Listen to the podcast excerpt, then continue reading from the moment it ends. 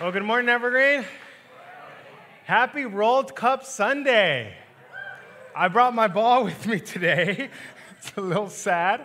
So, um, we are experiencing something uh, that is first in its history, and that's that in, in its 92 year old history of the FIFA World Cup, it is happening at the exact same time as Christmas.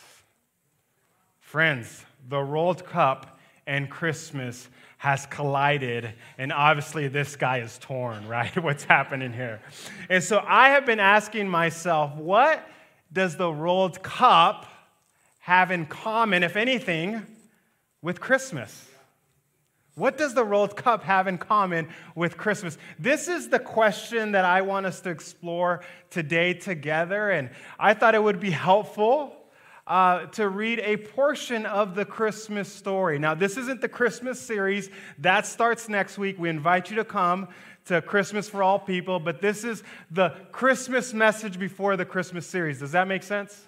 It makes sense to me. Let's read in Luke 2. Luke 2, it says this In those days, Caesar Augustus issued a decree that a census should be taken of the entire Roman world.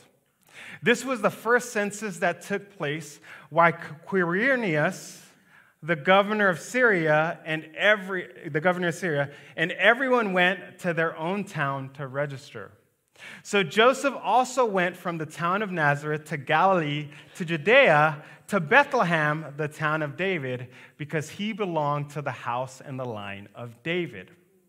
He went there to register with Mary, who was pledged to be married to him and was expecting a child while they were there. The time came for the baby to be born, and she gave birth to her firstborn, a son. She wrapped him in cloths and placed him in a manger because there was no guest room available for them. Can we pray? Heavenly Father, we thank you for our time to gather before your word. We are trusting that it is your Holy Spirit that will speak not only to us as a congregation, Lord, but to the individual hearts in the room and online. We anticipate uh, this transformative time together. In Jesus' name we pray. Amen. And so, what does the World Cup have in common with Christmas? Well, I thought of a few potential ideas. The first one is both require waiting.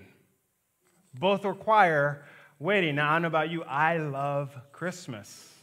I love Christmas. And so for me to have to wait 12 months, right, I have to wait. I have to be patient. Well, the World Cup, if you don't know, is an event that actually happens every four years. And this particular one, because of its location in the Middle East in the country of Qatar, we actually, as soccer fans, we had to wait four and a half years. That's torture, friends right? Both require waiting. Both are seasons where a lot of money is spent. Lots of money is spent during Christmas. Lots of money is made during Christmas. Lots of money is spent in Qatar in the World Cup. And so both require lots of money. And then the last thing I considered that could be uh, argued towards that both have um, passionate fans right? There are people that are just as passionate about Messi as they are about Mariah Carey and that Christmas album, right? At least the department stores believe that we are, right?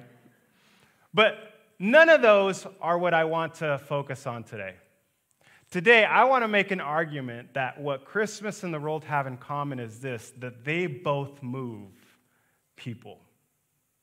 They both move people. And I want to start with the World Cup, right? Because uh, the first thing that comes to mind is the fact that right now there have been literal bodies of people that have gone from all over the globe to this small Gulf country of Qatar. And experts who are studying this are saying that by the end of it all, Qatar will have had 1.5 million visitors. And we're talking about a country of 3 million. That's a 50% increase. in 30 days, 45 days, 90 days, 90 days. But not only that, um, there will have been, at the end of 64 games played in five different cities, in eight stadiums, seven which were built in the last uh, 12 years, there will have been 3 million tickets sold to games. And that's not the most impressive number. FIFA has put out that in their early stages of ticket release, 17 million applicants were received. That's how many people wanted to physically be at the World Cup. The World Cup physically moves a lot of people. But we know that it, that's not the only way there's movement during the World Cup. There's movement of attention, right? Uh, people are going to watch the World Cup, and, and research shows that by the end of this tournament, there will have been three to four billion viewers that watch a portion of this tournament. And I've experienced that this week because when I've called family members and I've wanted to have deep connection, uh, they're looking past me towards the game, right? And I'm like, Mom, can, you, can we connect here? Your, your, your youngest is trying to connect here, right? And she's like, Oh, casi, casi, casi fue gol, right? and so million, billions uh, have drawn their attention, moved their attention. And the last thing is we know because it's sport, because we, we understand this, whether soccer is our sport or not, we understand that sport moves us in emotion. We know that many will be moved because of the World Cup. And I just want to share a quick example of this, of something that happened just this week. Uh, I'm going to show you a short clip of a video of a school in Mexico where kids are watching a moment in the game between Mexico and Poland. So check this out.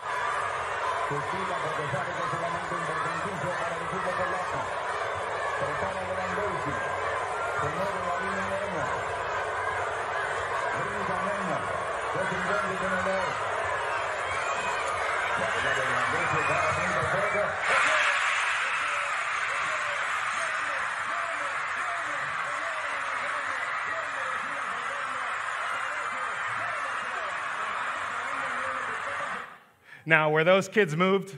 right? And I just want to just have you guess what do you think they were reacting to in that moment? Someone said goal? Yeah? Yeah. Well, if you watch the game, the goal was the game was actually scoreless. There was no goals. Yeah. So what these uh, young Mexican uh, fans were reacting to was actually their team blocking a penalty shot. So that's a reaction to a no score moment, guys. Can you, can you imagine had a goal been scored? Can you imagine had Mexico had won that game? Talk about deep, deep emotion. And so the World Cup, it moves, it moves bodies, it draws attention, and it moves emotion. And I just want to say uh, that uh, Christmas does the same thing that the story of Christmas, not only uh, now, but for the last 2,000 years, has moved lots and lots of people. And I pray by the end of this message, by, by the time we are done celebrating the Christmas season, that you also are moved in more than one way. And so I want to dive into the portion of Christmas that we just read today. And the first thing I want to build off of is the fact that the Christmas story included a global movement of people. It's what we read in Luke, right? In those days, Caesar Augustus issued a decree that a census should be taken of the entire Roman world. And what happened? Everyone went to their town to register. And so, what do we see? That part of the Christmas story meant that bodies had to move. There was a physical, global movement of people, and it all was at a command or by the command of one man, Caesar Augustus. And here's what you need to know about what's happening here. This was um, the Roman emperor, the Roman ruler at the time, and he actually gave himself this title of Caesar Augustus. Augustus actually uh, translated to exalted um, ex- uh, exalted one. And so that's all you need to know about who this man was and what he was doing, because what he was doing was he was forcing every single person to participate in this census, because what it resulted in was effective taxation. And so you could say that what's happening right now in the Christmas story is that Caesar Augustus, he had his money on his mind. Do you see that?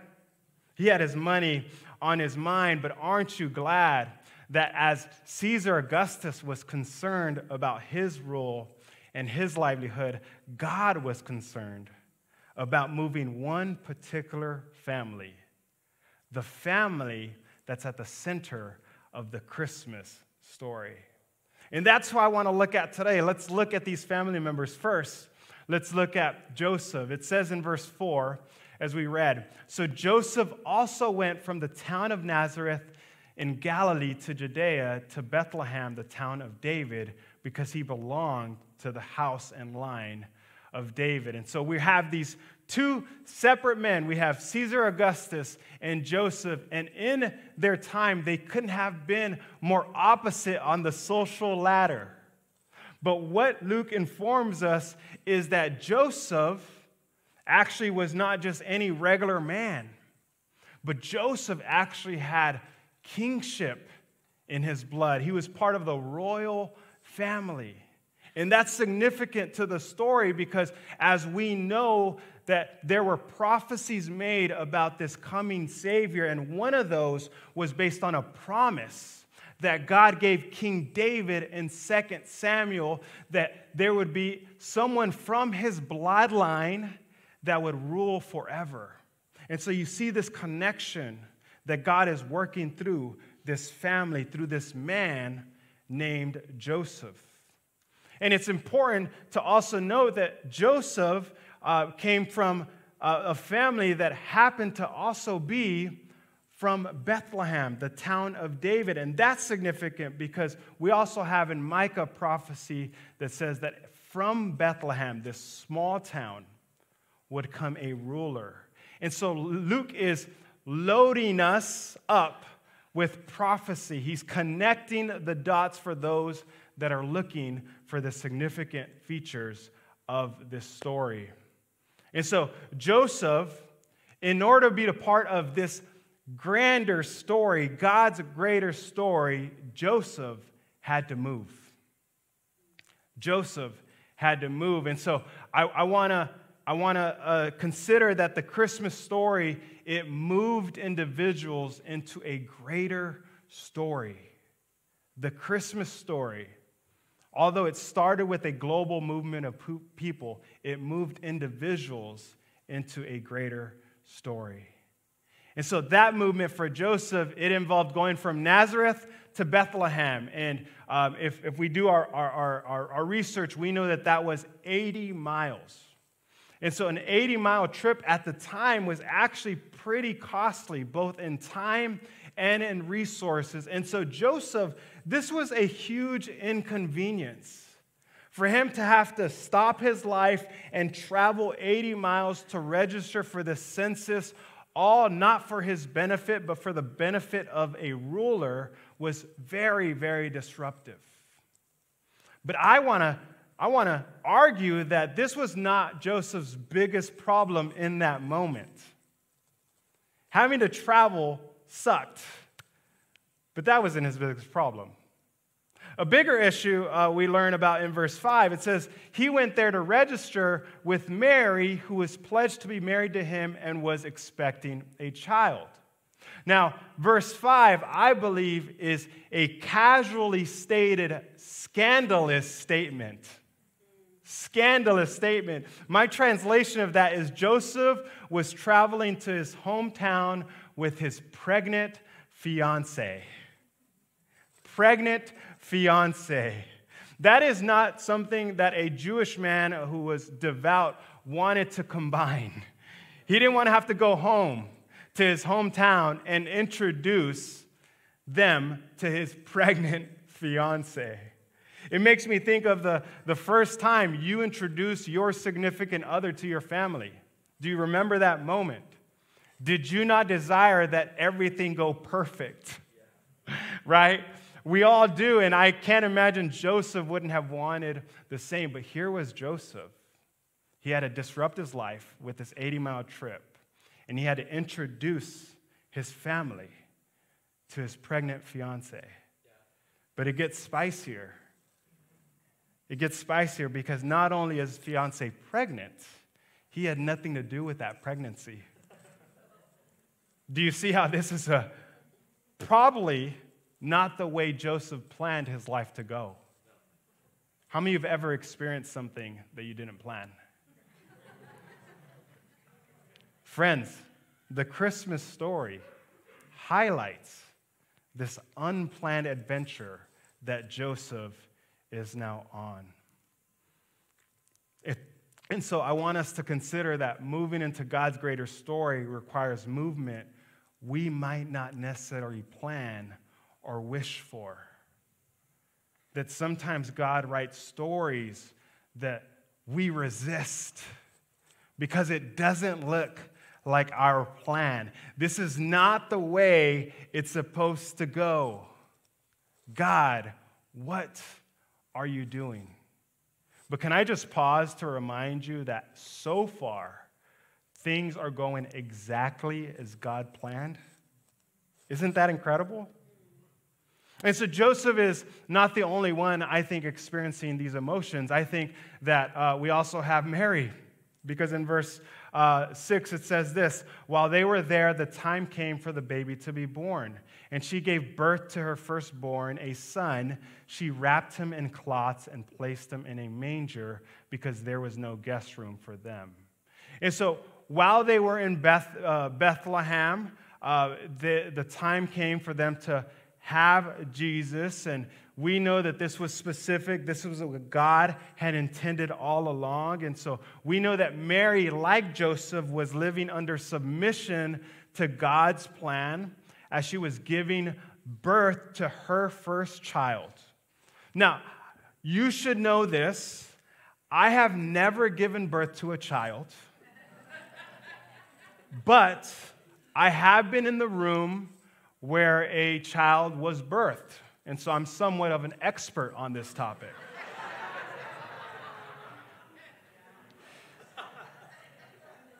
So, I want to share with you my experience. I actually have a couple of pictures that we can show you. So, here's a picture. Yeah, you always go nervous when someone says, Hey, let me show you a picture of when my child was being born. Here's a picture of when I was in the room when Charlie Joy was born, and let me tell you, I cannot begin to describe how this was the most intense, uh, most significant, uh, most emotional moment in my very young life. Um, and my role in this moment was simply to hold Ilsean's hand. That was my contribution. Right? I held her hand, right?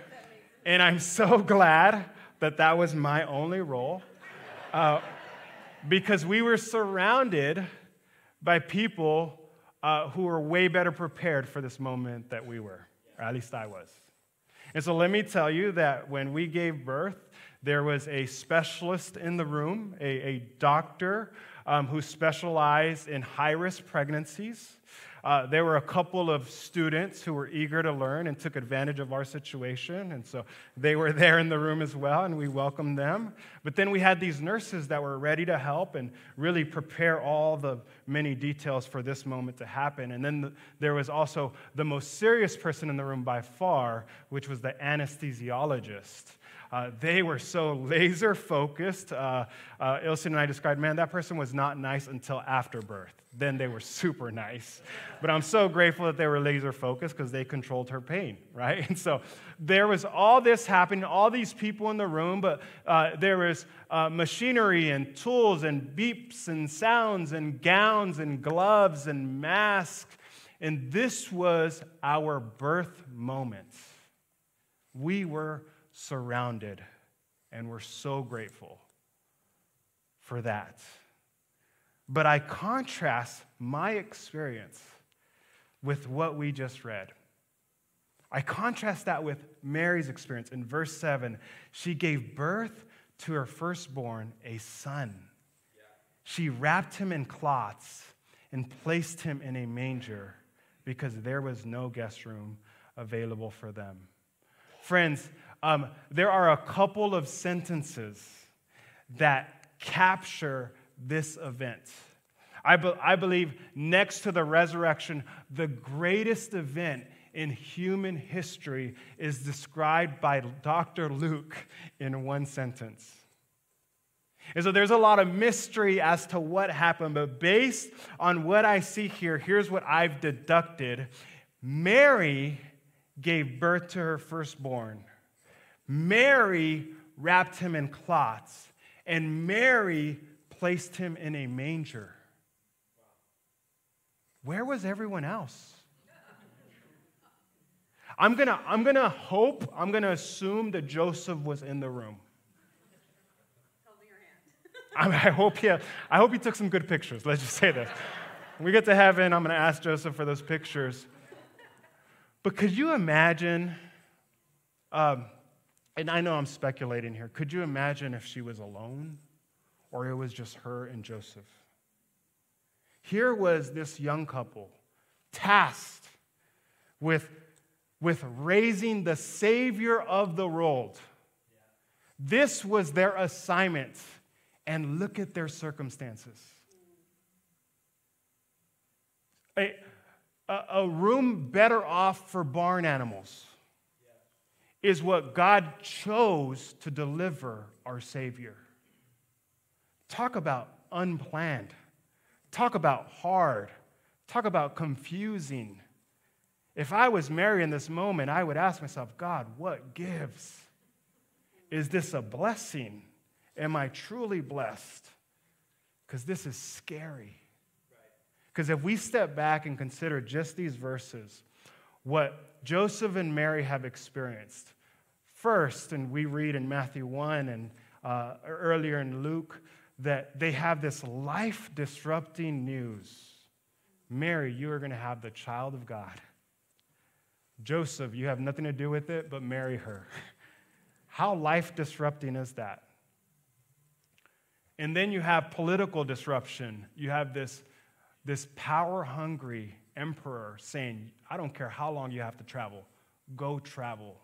A life disrupting trip. And then they have this life threatening experience of giving birth to a child with, from what I see, no medical help. You couldn't even call one of those nice British doulas from the Call the Midwife show, right? I, I watched that show in preparation for our birth, so I, I felt well prepared. And this is, in all of this, Mary and Joseph were experienced. Why? Why did they experience this? Because they had the faith to move into God's story. Isn't that incredible?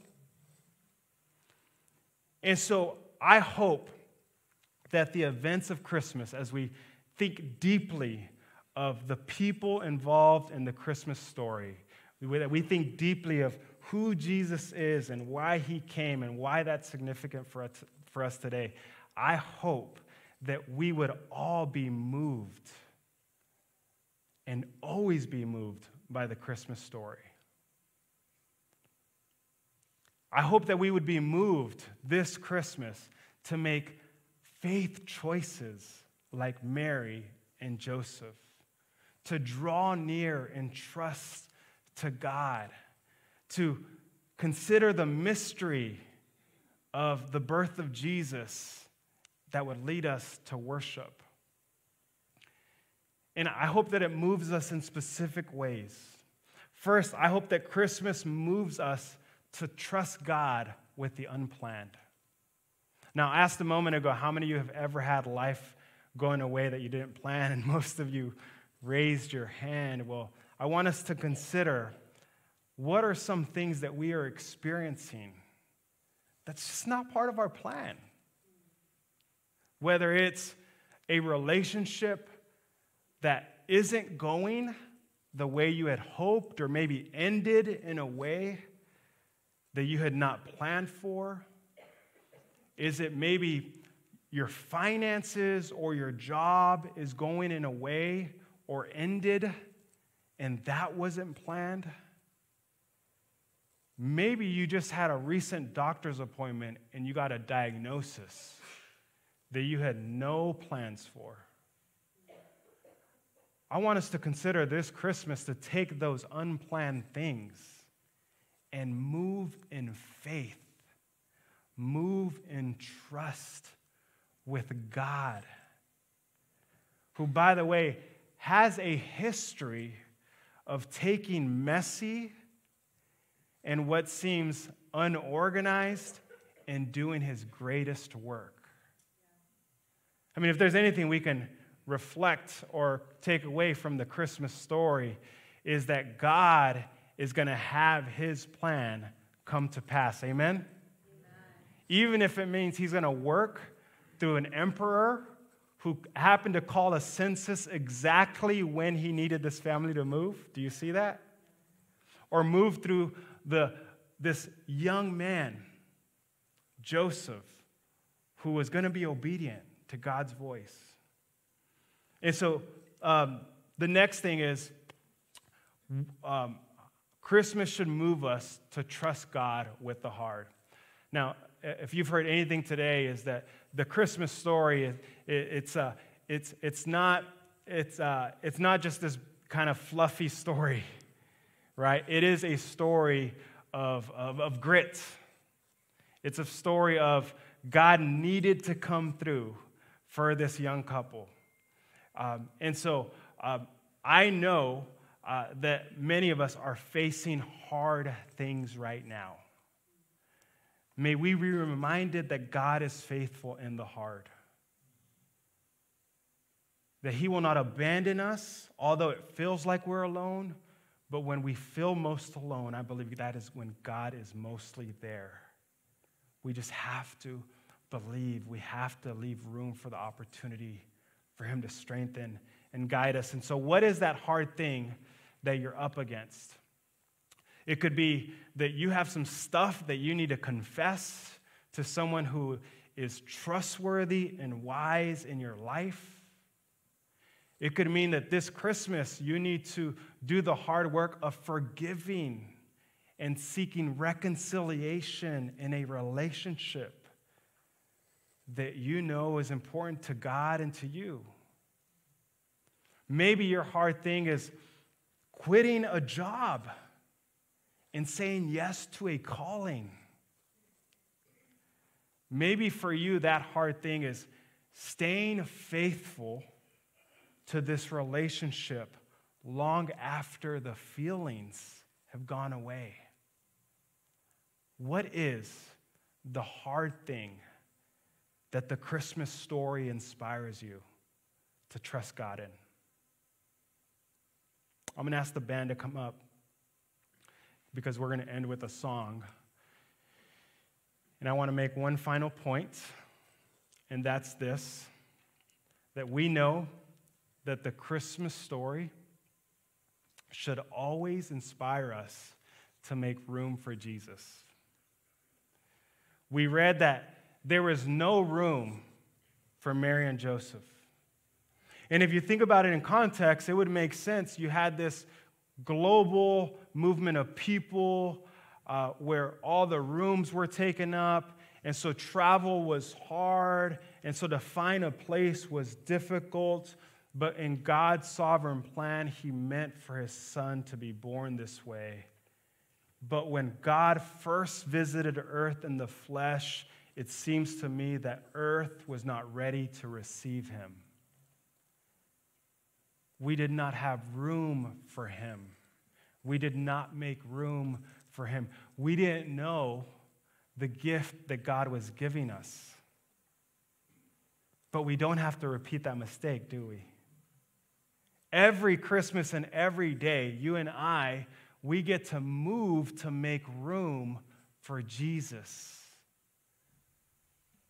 We get to invite him into the most intimate places in our lives. And so, if you're here today and you know you haven't made room for Jesus, then why not this season? Why not receive him for who he is, your Lord and your Savior? So I'm going to invite everyone to just bow their heads with me as we prepare for a moment of prayer and just give an opportunity for anyone in the room who has not said yes to the invitation that Jesus came to give. The Christmas story is just the beginning of Jesus' mission. His mission to die for humanity, to offer forgiveness of sins. And so, if you've not said yes to what he came for, why not today? And so, with heads bowed down, we're going to just invite you, if that's you, you've never said yes to Jesus, just look up at me, and you and I are going to agree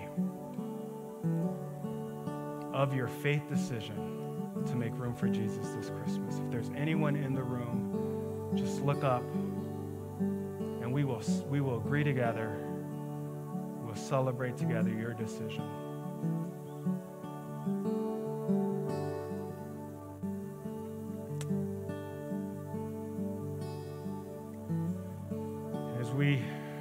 Reflect on the message today, Holy Spirit, with every heart and mind quiet in your presence, reveal to us the unplanned things, the hard things that you are asking that we surrender to you. Show us where we can follow you like Mary and Joseph obeyed. Where we can see that you are the God that meets us in the unplanned and in the hard. Reveal to us those areas where you want to provide healing and restoration and order and blessing and abundance. God, we want to receive all that you have for us. And as we enter into this time of worship, Lord, let our hearts be worshipful. Let us be moved by your story this Christmas. Let us be in awe of who you are and what you continue to do in our lives. We pray all of these things in Jesus' name.